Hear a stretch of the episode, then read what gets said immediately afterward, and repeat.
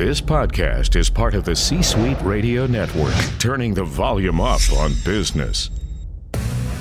Welcome to Socially Supportive, where you'll hear the hottest insights and discover cutting edge technology as we take you behind the scenes with the latest authors, top executives, and industry thought leaders. This is Customer Care the Social Way with your host, Frankie Soche. Episode 171 of the Socially Supportive Podcast is brought to you by Bluehost. The best web hosting for just $3.95 a month Bluehost is the number one recommended web hosting service by WordPress.org. Every account features one click WordPress installation. Plus, Bluehost trained in house experts are there to help 24 7. Their robust help center includes guides, video tutorials, and more. You can try them and love them, or get a refund within 30 days of signing up. Your satisfaction is their top priority, and they're confident you'll be pleased with their services. So head on over to sociallysupportive.com and click the Bluehost picture today for more information.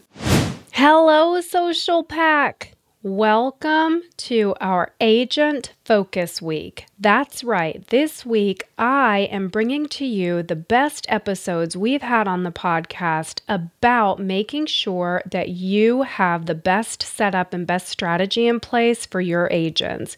This is very important because, as you know, if your agents are not properly set up, properly situated, don't have the proper structure and framework, it's very hard for them to be comfortable enough to deliver great customer service to your customers. And they can feel that your agents are not comfortable, whether they're on the telephone with your agents or whether the agents are typing to them in social channels. So go ahead and Buckle up because we are going on a ride through the best episodes we've ever had that focus on agent and how you can make that interaction great for your customers. Here we go. Today's inspiration comes to us from Jessica Jackley, who said, Deciding what not to do is as important as deciding what to do. And our book of the day is also by Jessica Jackley and Jeffrey Sachs, titled Clay, Water, Brick finding inspiration from entrepreneurs who do the most with the least. So, what are we talking about today? Today, we are talking about outsourcing for efficiency. What? I thought you weren't supposed to outsource something that was so public. Well, when social media customer care first started and people wanted to understand what it was, what customers were going to ask them about, what they should do about things, technology wasn't as advanced as it is today. I will share that with you. We didn't have the ability to post tag things, and we didn't have natural language processing technology that would allow things to be routed in particular ways, just like you do when you have an IVR system or a call routing system where you can figure out who's calling about what and route one this way and one that way. We didn't have that when we started social customer care, so there wasn't an option to be very selective about what you outsourced.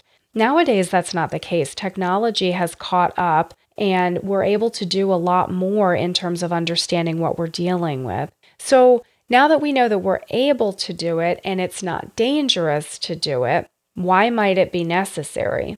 Because, as we've been talking about from my 2018 predictions on what's going to be happening in social customer care this year and digital customer care this year, it looks like digital customer support is about to take away market share from the call centers. And what I mean by that is it's not unusual, even in very large organizations, for social media customer care to represent only two or five or 10% of the overall customer contacts that are coming into your organization. So if we think about a pie chart, you've only got maybe 2 to 10% average of the contacts that are coming in through social media channels. And the rest of all of that is coming through a different channel, with the call center still making up the vast majority of contacts that are coming into your company from customers.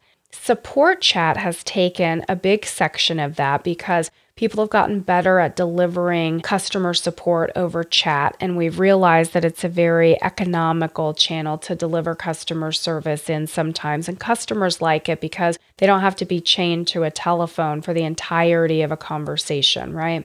But we haven't done anything to really advertise social media as being sort of open for business like we have the chat channels for a lot of companies. Think about it. You don't really see commercials that talk to you about the fact that customer service is able to be provided over social media or you're open for business. We did see that all over websites for customer support chat for many companies. Sometimes you even have that pop up that says chat with a live agent now. So they've taken over a bigger share, but what's happening is that customers have their smartphones with them wherever they go. They can reach into their pocket and pull out their smartphone, and they've got their choice over which button they want to push to try to interact with you. So if they happen to already be in the Twitter app when they remember that they need to contact you about something, they may just search for your name there rather than going through looking up your website or something else. So the use cases for customers have changed. What customers are doing when they're trying to interact with you has changed. And baby boomers, as we've talked about over the past week, have given way to the millennials. We talked earlier in the week about how $30 billion worth of assets are scheduled to be transferred from baby boomers to their millennial heirs over the next 10 years. That's a huge chunk of wallet share that's going to transfer from baby boomers over to millennials. So, that being the case, we want to make sure that we're serving them in the way that they need to be served. And guess what? Gen Z, which is behind the millennials, the oldest Gen Z population is now 21 years old. Wow. So we've got not only millennials that we keep talking about, but Gen Z is right behind them. So we know that we're expecting this swell of volume to be coming our way over the next few years. But how does outsourcing provide the efficiency that we're looking for so we can service all of these customers? Because, like we talked about, technology has evolved and we are now able to send different priority levels of volume to different places. Outsourcing could allow us to send easy volume the tasks that are the easiest to complete outside of your team to an outsourced partner where they can handle some amount of volume of easy requests. And then the tough items that need specialty help or need expert assistance can be handled by your best agents that are in house, that are trained and dedicated, and they have the ability to reach out for additional assistance internally in the company if they need to they can answer those trickier questions. Also, we know that outsourcing is generally more economical than inside labor, and it can also provide flexibility to you. What do you mean flexibility, Frankie? Well, I mean in terms of testing. What if you want to test out a new product and you want to see if providing service over digital or social channels is going to be the right fit for that product? You could take that particular product and move it out of your regular day to day operations and sort of give it its own boutique treatment so that you can test and track and measure. Do it as a test outside, like a pilot program outside of your agents, so you're not disturbing regular day to day operations. Or you could test a new online service channel. Maybe you are already delivering service on Facebook and Twitter, but as we talked about yesterday, maybe Instagram stories is something that you need to be testing out. Perhaps this is something that an outsource partner is well skilled at, well versed at providing service over Instagram, and your internal agents are not. Perhaps they can help get all of the structure figured out for you outside and then bring that back in. Flexible outsource partners can be very helpful in different ways like this. You could also maybe decide that it's time for you to start a community. Maybe you haven't had a community for your customers before and you're not exactly sure how it's going to go. So you want the seeding of the community and the startup of the community to be done by an outsource partner who has experience in community management. These are all great ways that flexibility can be provided by an outsourced partner. But before you think about contacting an outsourced partner, you might want to ask yourself a few questions so that you've got a good idea about how you want things to go. The first thing you might want to be really clear on is what your primary objective is with outsourcing.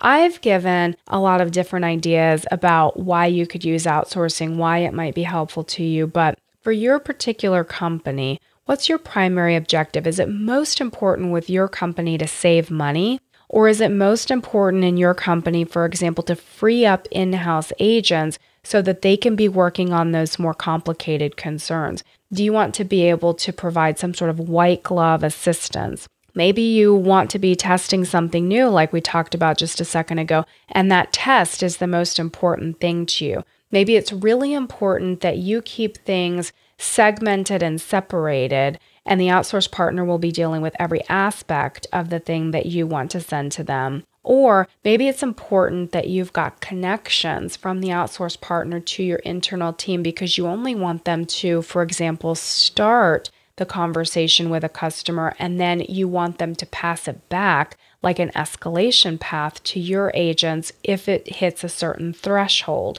So these are things that you want to sort of think through before you contact the outsource partner. Another thing to think through is which type of interactions you want to outsource. Are you looking to outsource all of your interactions for just the first couple of questions? Maybe if it's information that can be found somewhere on your website, you want to outsource all of that across messaging, chat, social community, or do you just want to focus on a particular section of your digital interactions in the beginning?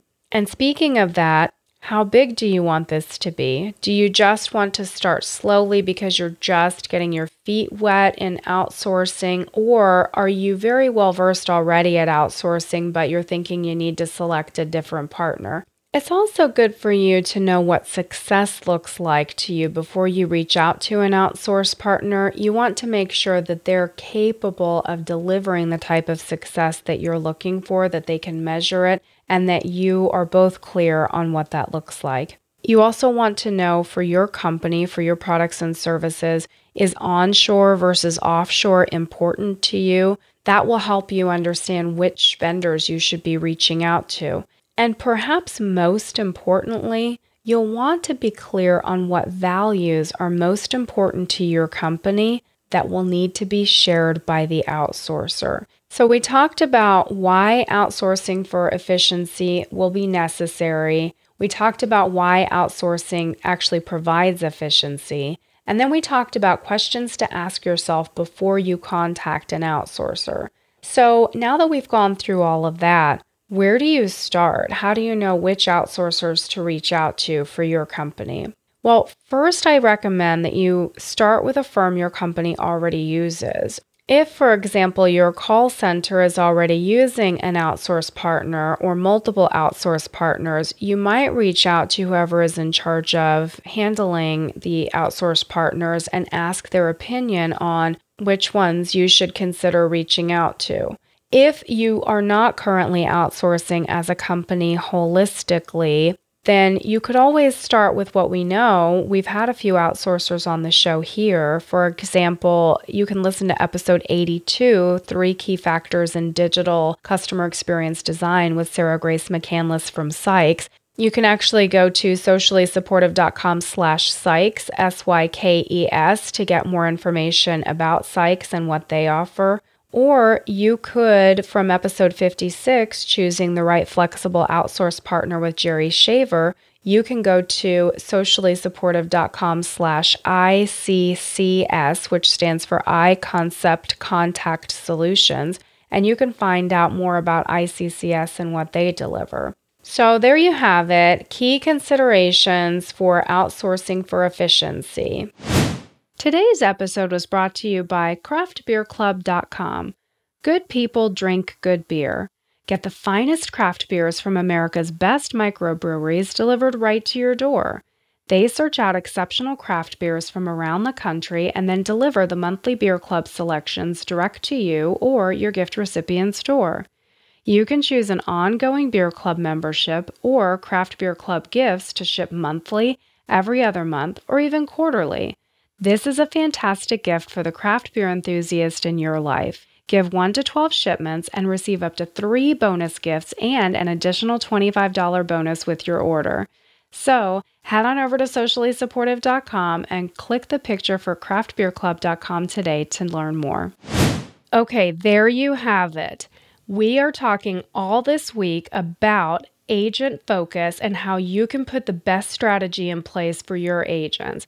Now, it's possible that you may have heard these episodes before, but it's probably been a long time since you've heard them, and I am all about making sure that you have the best information right at the tips of your fingers so that you don't have to go digging. You're busy, I'm busy. So I'm bringing back to you all for agent focus, making sure that you've got the best program strategy out there when it comes to providing structure for your agents.